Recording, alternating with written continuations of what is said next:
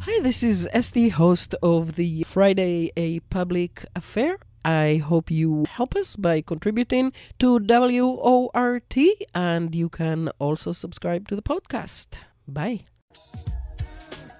Six foot six above sea level. I grab the mic because I like to take you to another mental level. Low power frequency radio modulation. The big sound from underground, another pirate station. No change without struggle. No one in power ain't giving up nothing. No change without struggle. No one in power.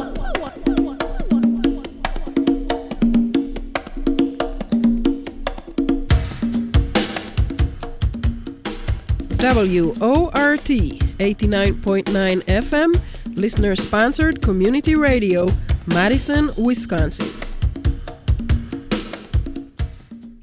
And hello, welcome to a public affair. I am Esty Dinur.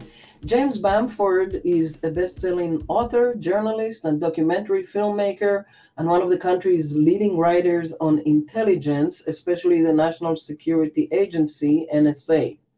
Bamford has taught at the University of California, Berkeley as a distinguished visiting professor and has written for the New York Times Magazine, the Washington Post, the Atlantic, Harper's, the New York Book, a Review of Books, and many other publications. In 2006, he won the National Magazine Award for reporting for his writing on the war in Iraq, which was published in Rolling Stone. He's also an Emmy nominated documentary filmmaker for PBS and spent a decade as the Washington investigative producer for ABC's World News Tonight. In 2015, he became the national security columnist for Foreign Policy magazine, and he currently writes for The Nation magazine. His book, The Shadow Factory, the ultra secret NSA from 9 11 to the eavesdropping on America, became a New York Times bestseller and was named by the Washington Post as one of the best books of the year. It is the third in a trilogy by Bamford on the NSA, following The Puzzle Palace in 1982 and Body of Secrets in 2001, for which we hosted him at that time. He and that one was also a, a New York Times bestseller. His fifth and latest book is Spy Fail Foreign Spies, Moles, Saboteurs, and the Collapse of America's Counterintelligence, which is our subject today. And hello, James. Thank you very much for joining us today. Well, thanks for having me back, Esty. Yeah. So you talk about the highly dangerous and growing capability of foreign countries to conduct large-scale espionage with, within sorry the United States and how the FBI and other agencies have failed to prevent it. Can you can we start with uh, you offering us a an eagle's eye view of of of that?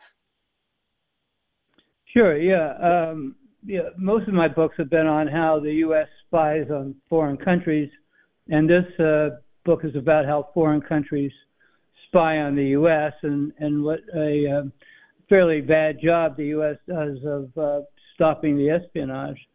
Um, for example, the uh, the FBI, which is supposed to be catching the uh, the spies, they had a spy working for them for almost a Russian spy working for the uh, FBI for about uh, 20 years.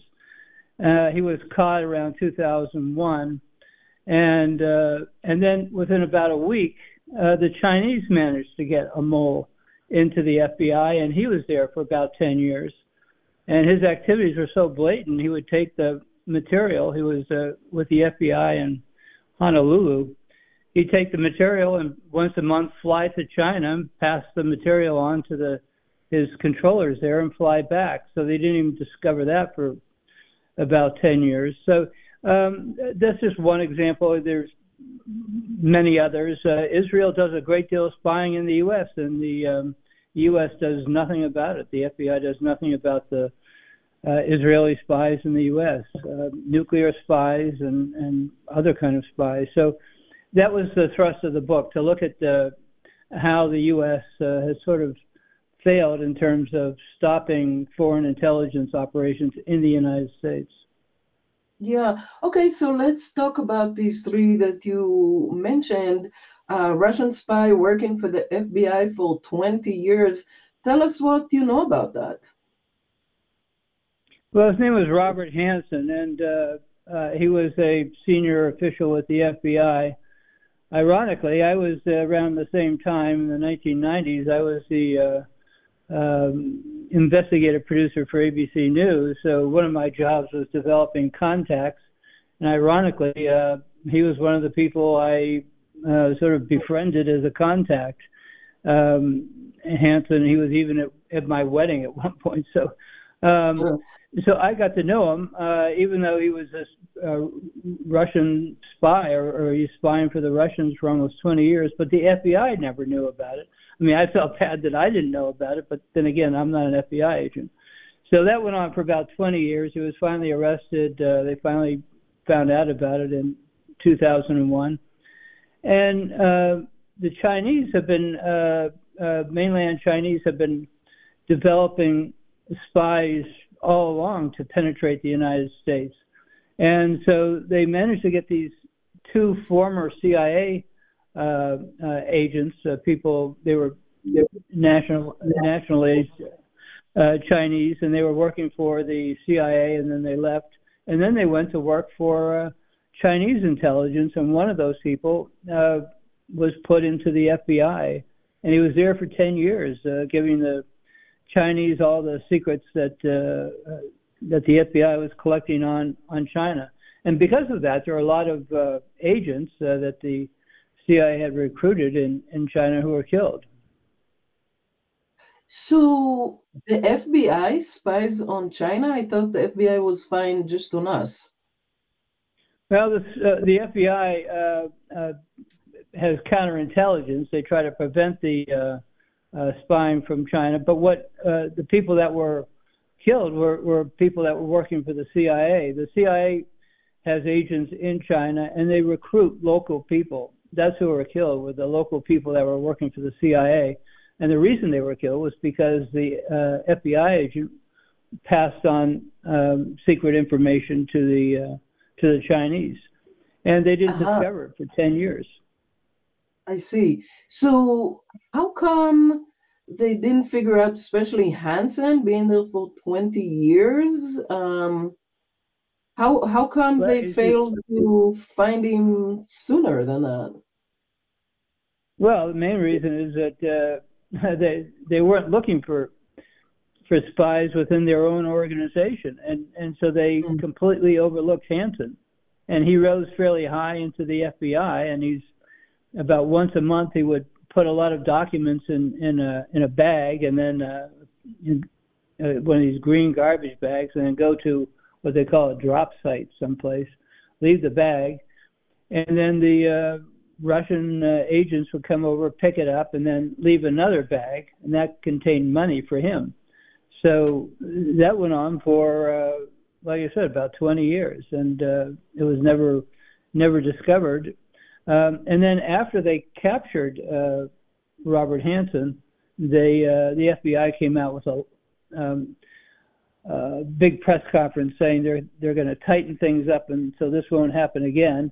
And, and then a, about a week later, the um, Chinese were able to get a, a mole into the FBI and he was there for 10 years. So, so you have a period of 30 years when both the uh, Chinese and the and the uh, Russians had moles within the FBI, which is whole its whole job, uh, counterintelligence, is to catch spies. Yeah, and then you say that um, Israel spies on the United States. Um, from all we have seen throughout the years and absolutely now, Israel and the United States work in cahoots. What is that about? Why does Israel need spies in in um, the United States? Well, it's not just spies. They've got uh, uh, they got uh, propagandists and uh, other type of people that are working over here trying to get the uh, uh, uh, American support for Israel. Um, it's been going on a long time. Uh, they they had uh, Jonathan Pollard, for example, was a, was a spy for uh, many many years. He worked for U.S. Naval Intelligence, and and I write about a, a, a Hollywood producer. Um, Arnon Milchan, he, he's one of the leading producers in Hollywood, and he was spying for Israel for uh, uh, many, many years. Uh, he was a nuclear spy for Israel, and he was sending uh, Krytrons, those are devices to make a nuclear weapon explode, sending those back to uh, Israel. Uh, his partner was arrested and sentenced to, uh, or at least charged with, uh, I think he got 106 years they were threatening him with, uh, 106 years in prison. But uh, Milchan, uh, the guy who was running the operation, nothing ever happened to him. They just let him go. Uh, that's what they do for people that are spying for Israel quite often. They just uh, uh, do nothing to them. That's one of the major problems I wrote about in the book, how the U.S. allows uh, Israel to get away with uh, spying and, and uh, other activities in the U.S.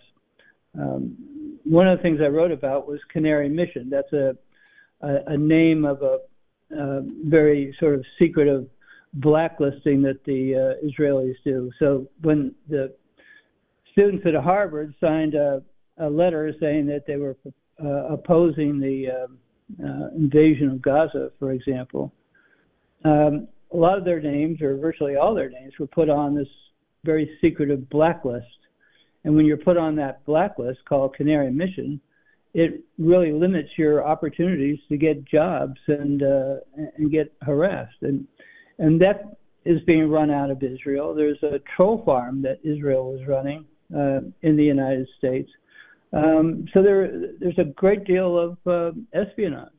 Uh, one other as, uh, aspect I wrote about was during the uh, 2016 uh, election. The Israelis sent a, a spy over to um, basically infiltrate the Trump campaign and try to work out a deal where they would offer the Trump campaign information if uh, the Trump campaign would uh, do something which is what they wanted. What uh, what they wanted was to move the the uh, embassy, the U.S. embassy, from Tel Aviv to Jerusalem, and it was sort of a quid pro quo. And all that came from uh, documents I got from the uh, um, from the Justice Department. Will you also say that um, Israel has given or did give at, at that time the Trump campaign significant amounts of money, uh, which we know, or at least we heard that the Russians have done, but I don't think we know about Israel. So if you can talk actually about both of them uh, and their involvement in um, the Trump campaign and what that means for this country, especially now that he may become a president again. Yeah, um, the the U.S. spent about two years uh, on uh, what they called RussiaGate, which was trying to show that uh, Russia um, and the Trump campaign were colluding. Uh, there was no question that Russia uh, took documents, emails, and so forth from the Hillary Clinton campaign uh, and made them public. So um, that happened, and then after that, the uh, U.S. the Justice Department launched this RussiaGate investigation that went on for two years to try to show that Trump and the Russians were colluding. Uh, Trump and the Russian intelligence were colluding. Well, after two years, they found out that there was no evidence of that. There was no collusion between the Trump campaign and and uh, the Russians. What they weren't looking at, uh, at least not until the very end, was was Israel's involvement, and Israel had actually uh, tapped into the Russian eavesdropping uh, capability, their their uh, signals intelligence capability, and they were able to determine uh, or actually take uh, steal from the Russians the material that they were stealing from Hillary Clinton. And then they were offering the Trump campaign some of that material, all without the U.S. ever knowing about this. And then they sent an agent over to uh, the U.S. to try to convince the uh, Trump campaign to uh, basically give a, uh, a quid pro quo. We'll give you this information if you uh, recognize Jerusalem, as the capital of Israel. So that went on for that whole summer of 2016. And the reason that came out was the FBI eventually discovered about uh, discovered that, and they got a search warrant for for the Israeli agents' um, communications, and they got all his text messages and email messages, and uh, between him and the the Trump campaign. So I was able to get that under the Freedom of Information Act. So all that comes from FBI documents, basically. And uh, nothing ever happened. Again, nothing happened to the Israelis. Okay, um, so um, I I just want to clarify. So the Russians um, got documents from Hillary Clinton's campaign. Are these the documents that were released by WikiLeaks, or are these different documents? Yeah, those are the documents that uh, that they got from WikiLeaks. They still they, you know, used uh, uh, eavesdropping techniques, uh, what they call signals intelligence, in, in order to steal the documents uh, um, by hacking into the Hillary Clinton and, and Democratic Party's uh, communications facility. So they were able to take all, all that material. And then they uh, had a, a, guy that was basically pretending to be a journalist uh, in France. And um, he made the, a lot of those documents public. So uh, it was all a, a Russian operation. Uh, there's no question about that. But it had nothing to do with the Trump campaign. I mean, the Trump campaign wasn't working with them. And WikiLeaks was, but WikiLeaks says that uh, they didn't know they were they were Russians. They thought that they were this this guy in France. Uh, it's a complicated story, but um, mm-hmm that's how they did it. They sort of stole the material from the Hillary Clinton campaign and the Democratic National Committee. Um, pretended to be uh, one of the people pretending to be a journalist, gave them to the WikiLeaks, and WikiLeaks made it public. Um, but there was no connection to the Trump campaign. By WikiLeaks. Yeah, by uh, either the Russians or the WikiLeaks or anything. Uh, the Russians and, and Trump had nothing to do with any of that. Uh, you know, they had that long two-year investigation. It was a very hyped investigation, but uh, in the end, they found no collusion. There was no collusion between uh, Russia and the, Trump campaign, but there was collusion between the uh, Israeli intelligence and the Trump campaign. But because the U.S. never goes after Israel for anything they ever do in the United States, practically, um, they just close their eyes and let it happen. Okay, so there's several things I want to get back to, but why is it that the United States never goes after Israel? Why is it that Israel is basically allowed to spy on the United States with impunity? Well, it's because uh, it's very political. Uh, it, uh, people in Congress receive a great deal of money, huge amounts of money, uh, from pro-Israeli groups um, constantly. I mean, AIPAC, the uh, big Israeli lobby, uh, pro-Israeli lobby, um, they give millions of dollars to uh, campaigns and so forth. So all these uh, uh, people in Congress, they uh, they're very much against the, the U.S. Uh, taking actions against Israel. And the same goes for the White House. I mean, Joe Biden got more money from pro Israel groups when he was in Congress than anybody else. Um, I think it was over $4 million.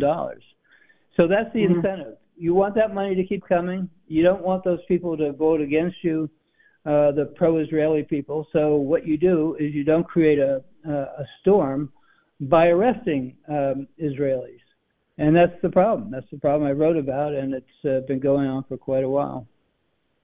Yeah, and um, again, there are things I want to get back to, but um, thinking about right now and the genocide that Israel is conducting in Gaza and how um, the United States is um, really responsible to for it almost just as much as Israel because it is the one that provides all the um, the armaments and, and the bombs and and also the political support. And um, the United States or Joe Biden keeps saying that um, he wants less uh, civilian uh, casualties and that um, he wants a Palestinian state. And um, of course, there's no less um, civilian casualties, quite the opposite. It seems to be the numbers are growing every day. And um, just yesterday, uh, Netanyahu said that he will never allow um, a, a Palestinian state to be. So, in this context, in this immediate context that we are in right now, um, how does what you write about connect with what I'm talking about? Well, uh, it connects very, uh, very closely. Um, the U.S. has this uh, ridiculous uh, uh, relationship with Israel, where we every time there's a um, uh, a sanction uh, that the United Nations wants to give, the U.S. vetoes it. So we let Israel basically get away with whatever they want. Um, and again, it's the same reason. It's this uh, this enormously uh, this enormous amounts of money that goes to Congress uh, the people in Congress, and they want to give Israel whatever they want because they get a lot of money from Congress. Uh, uh, they give a lot of money to Congress for uh, pro-Israeli reasons, which is the reason you had Joe Biden going over to Israel and giving a big hug to uh, Netanyahu um, as they're basically committing genocide. Uh, so it's this insane uh, policies that we have where we're largely responsible for. Uh, I mean, we're, we're what's known as co-belligerents in the war because we're giving the weapons that they're using, or a lot of the weapons that they're using, to uh, to attack the uh, Palestinians. Uh, I've been over there. I've been shot at by the uh, by the settlers. Uh, so um, I've written a lot about Israel over the years. So what you have now is you have the uh, a lot of people that are protesting against the uh, U.S and Israel um, uh, war in Gaza. People from, uh, you know, I'm sorry. Sorry about these noises. Um, I I don't know how to get rid of them. But yeah, please go on. Okay. Uh, yeah, so you have students at Harvard and all these other uh, universities that are protesting, and you have presidents uh, who are being called before Congress on um, basically a McCarthyistic uh, uh, questioning. Um, and uh, the problem is that you, these people are being punished for protesting against the war that shouldn't be going on. And what Israel does is they have all this, uh, uh, all these groups that are trying to uh, pressure people not to protest against Israel, and those are some of the things I wrote about. Um, Canary Mission was one of them. Uh, they they have a tro- they've had a troll farm that was uh, sending messages to people that uh, uh, um, ha- had these apps on a uh, cell phone, and then they would be given instructions on on how to attack basically people who were uh, verbally attack people who were protesting against Israel. So this is there's constantly a uh, an effort by Israel to pressure Americans not to protest uh, against Israel. Yeah, my guest is James Bamford. He's a best-selling author, journalist, and documentary filmmaker, and one of the country's leading writers on intelligence, especially the NSA. You are welcome to join the conversation if you have relevant questions or comments at 608 256 2001. Um, extension 9, I believe. Um, or you can join us on social media at War Talk on um, Twitter or X or um, a public affair on um, Facebook. And I'm told that no extension is needed. So 608 256 2001. And um, back to you, uh, James. So let's talk about some of these things you mentioned. Um, Canary Mission.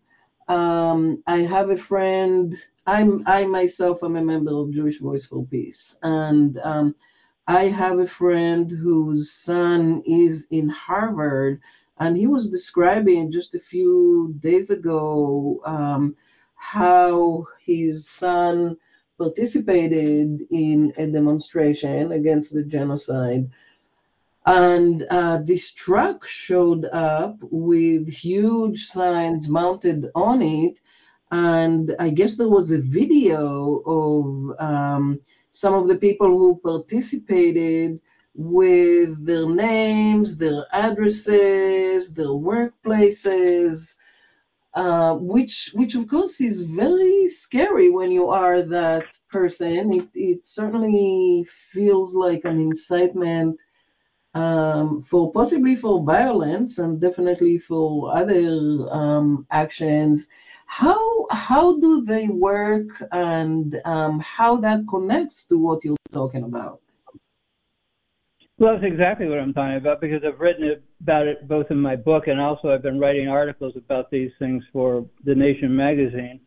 Um, yeah, what you described was the uh, it's called doxing. It's when a um, uh, uh, somebody uh, releases your name and address and personal information in order to harass you, and that's what they did to the students at, at Harvard that were protesting against the the genocide. Uh, they sent a truck, and the truck had a these large uh, panels on the side, uh, video panels.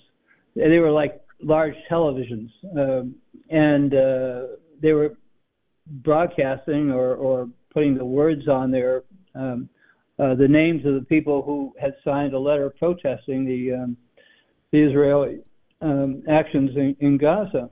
And they not only put their names on there, they put their addresses, phone numbers, and emails, and all that kind of information like I said, that's called doxing, in order to harass these people.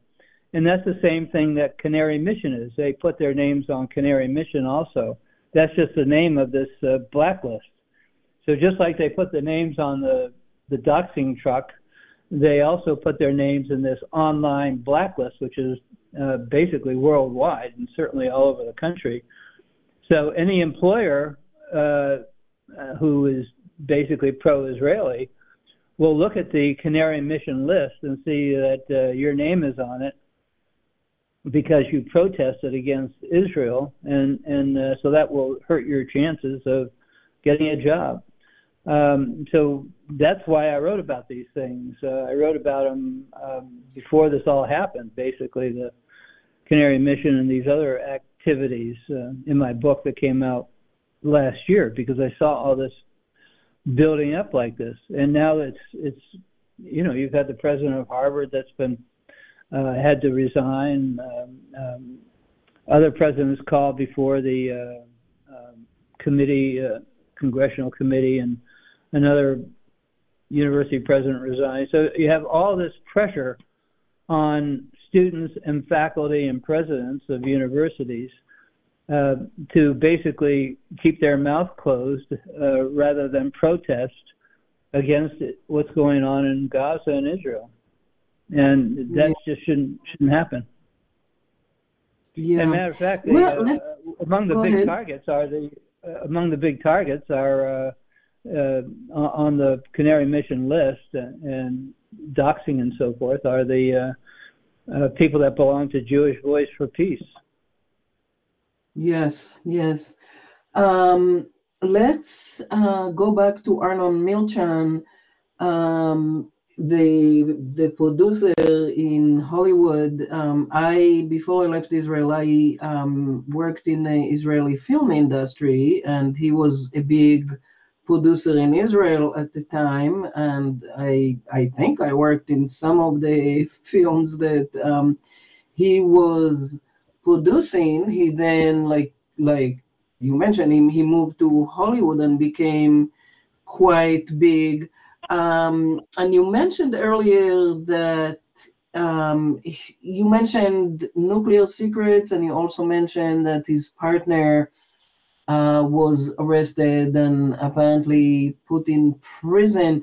Can you can you give the whole story? What what yeah, exactly uh, is that story? Yeah, Arnon, um, Arnon Milchan is uh, one of the top producers in Hollywood. He may even win the Best Picture award this year. He's won it twice before. Um, so uh, he has this long background. He started in his 20s uh, in the 1960s, uh, working for his Israeli intelligence. Um, and he's Israeli, and he uh, worked for Israeli intelligence starting in the mid 60s, and then um, in the 70s, his job basically 70s and partly into the 80s um, was to be the arms dealer for South Africa. When South Africa was, had apartheid, um, the uh, worldwide community, including the U.S., had an embargo on weapons to uh, apartheid South Africa. Well, apartheid South Africa was Israel's closest ally at the time. Uh, they were very, I mean, they were extremely close. So uh, Milchan became um, Israel's agent for getting weapons to the South African government. Uh, so, in other words, Israel supplied a lot of the weapons that were used by the apartheid South African government to uh, kill, torture, and and uh, uh, uh injure a lot of the um, black protesters that were protesting apartheid. And then Milchan became the top uh, um, propagandist for apartheid. And he had all these uh, secret companies because he came from a wealthy family that had these big companies. And he used the companies as uh, fronts uh, to um, uh, put propaganda around the world, including in the United States, uh, how wonderful apartheid is. Um, that got him into Hollywood because he was trying to put some of that uh, uh, uh, propaganda into the uh, U.S. film industry, and, and that led him to Hollywood. So he became a Hollywood producer, and he was uh, doing the propaganda on the side. And then he gave that up, and he became Israel's uh, top nuclear spy in the U.S. Um, he set up a front company outside of Los Angeles and the company would uh, get materials for Israel that uh, they couldn't get from the Pentagon or anywhere else. And among the things that they got were almost a thousand Krytrons. Those are extremely um, um, uh, restricted um, devices that are used to set off nuclear weapons. And he, he managed to get about a thousand of those sent to Israel and his partner, who was a American who worked for him in his little front company, uh, was arrested and uh, faced 106 years in prison, and they fled the country uh, for 16 years until he was finally caught. Then they came back and they put him in prison. But nothing ever happened to Milchan because he was Israeli and because Netanyahu at the time was working for the U.S. Uh, working rather for the Israeli embassy in uh, in Washington, and they worked out a deal, worked out a, a deal for uh, for uh, Milchan to basically get off scot free, and so that's what he's been doing ever since is doing his uh, doing his uh, uh, work as a producer in Hollywood. Um, I mean, the story goes on much further. I won't bother getting into into it with you, but this whole reason, or one of the key reasons that Netanyahu is going to trial he's facing this trial he's going through right now. Uh, for the last three years, he's been going to trial. Is because of Milchan, uh, because of a, a deal he made with Milchan. So um, Milchan's involved in all the, this uh, these activities, and that's one of the reasons I decided to write about him. Mm-hmm.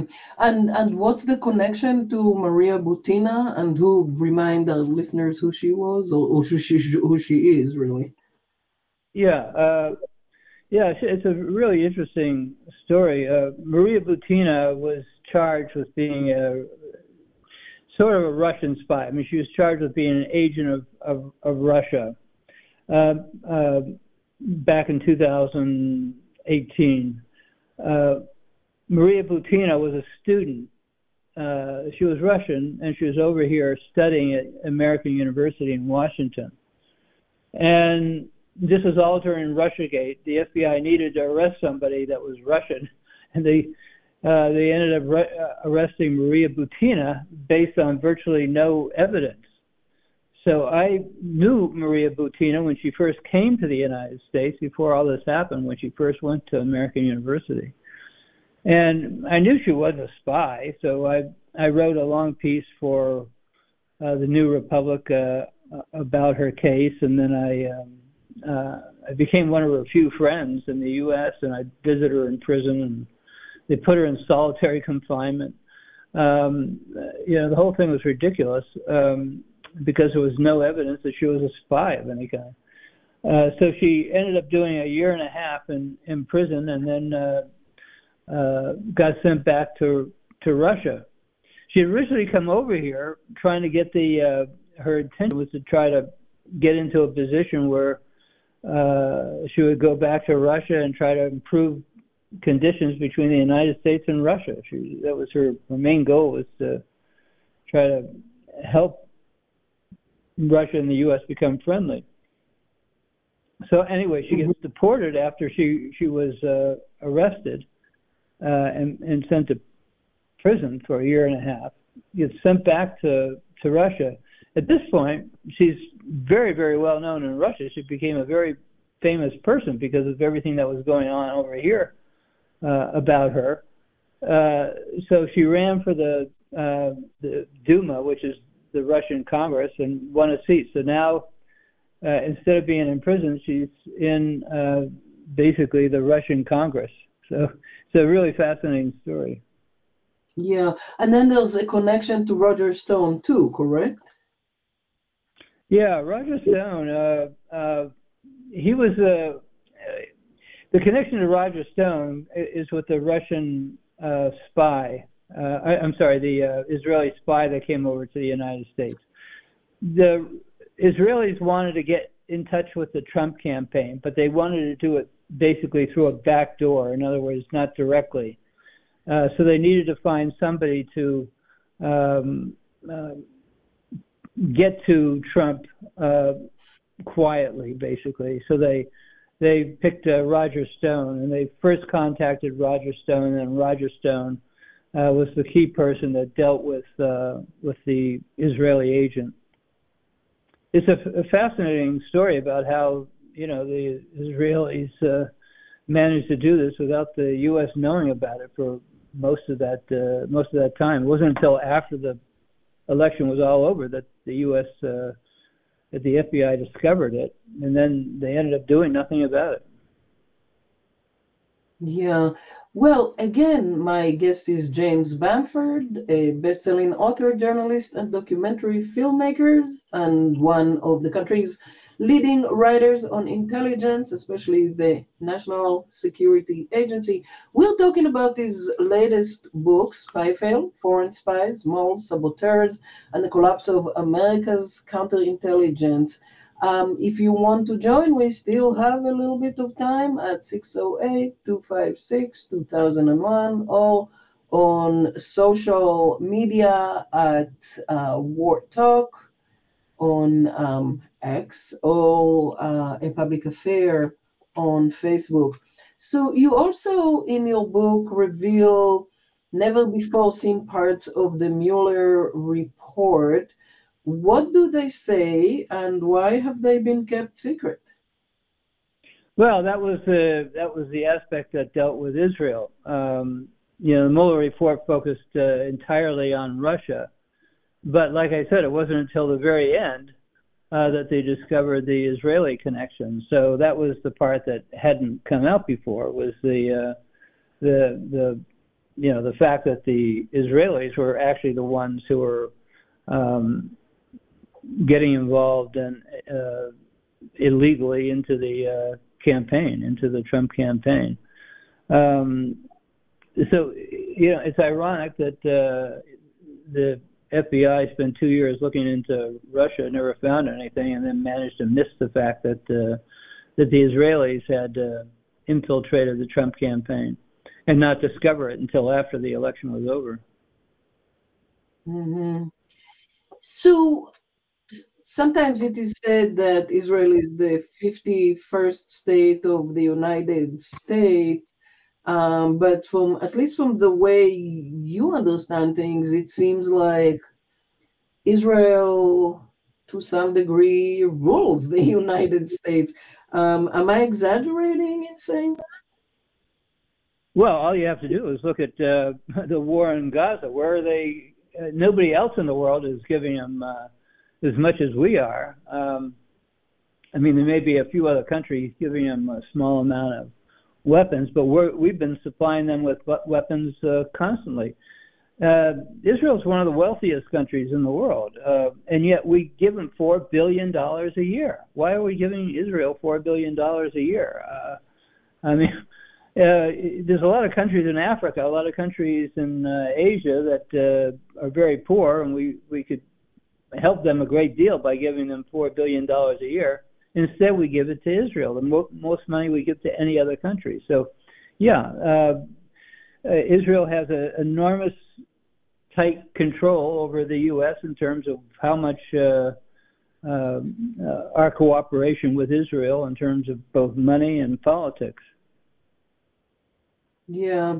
Well, let's talk about uh, some of the other um, countries that you talked about. North Korea. Um, tell us about that.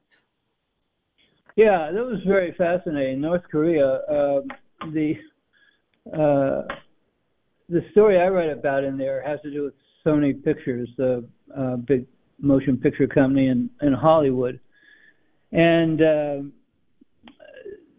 they weren't doing too well financially, so they were looking to find a way to make a lot of uh, money on a new movie, and uh, somebody came up with the idea of making a movie about the assassination of Kim Jong Un, the uh, leader of North Korea.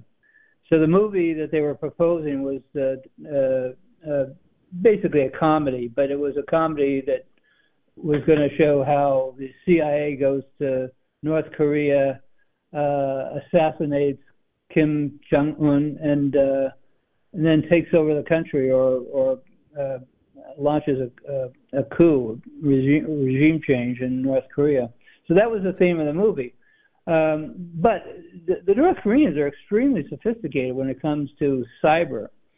So they were able to penetrate Sony Pictures and read all the documents and read all the emails and, and the memos about the movie. And they could see it was going to make North Korea, and especially the, the leader of North Korea, um, uh, look very, very bad. So they wanted to prevent the movie from coming out. And one of the things they did was they had a um, uh, a prisoner exchange. The Israel, uh, the um, North Koreans had a couple of Americans over there in prison, and they offered to free them if the uh, uh, U.S. administration, at the White House, uh, um, would send a representative over to North Korea to to get that uh, to get the the prisoners.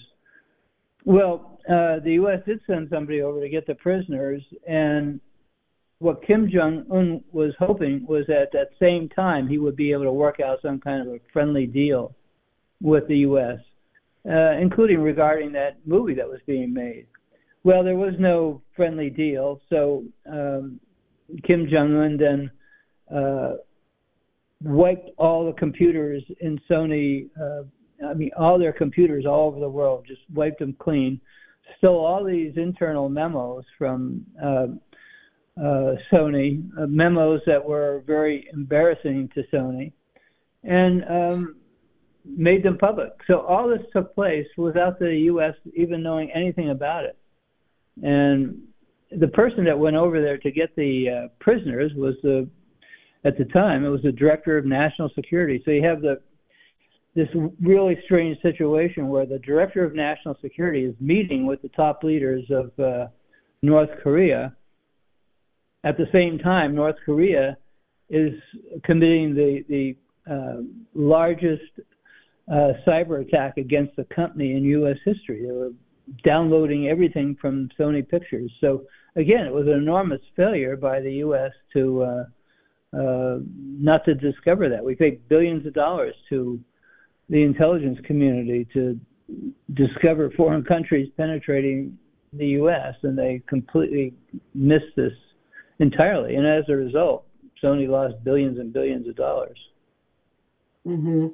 Well, interesting that Sony is an issue for uh, national security. I think that tells us something about the way, again, big money and um, politics and government are involved. But anyway, we do have a caller for you, so let's get to him. Hi, Charlie, you're on the air. Hi, Esty. Um, so my question is about this television um, ad campaign that's that's coming to view for the average American.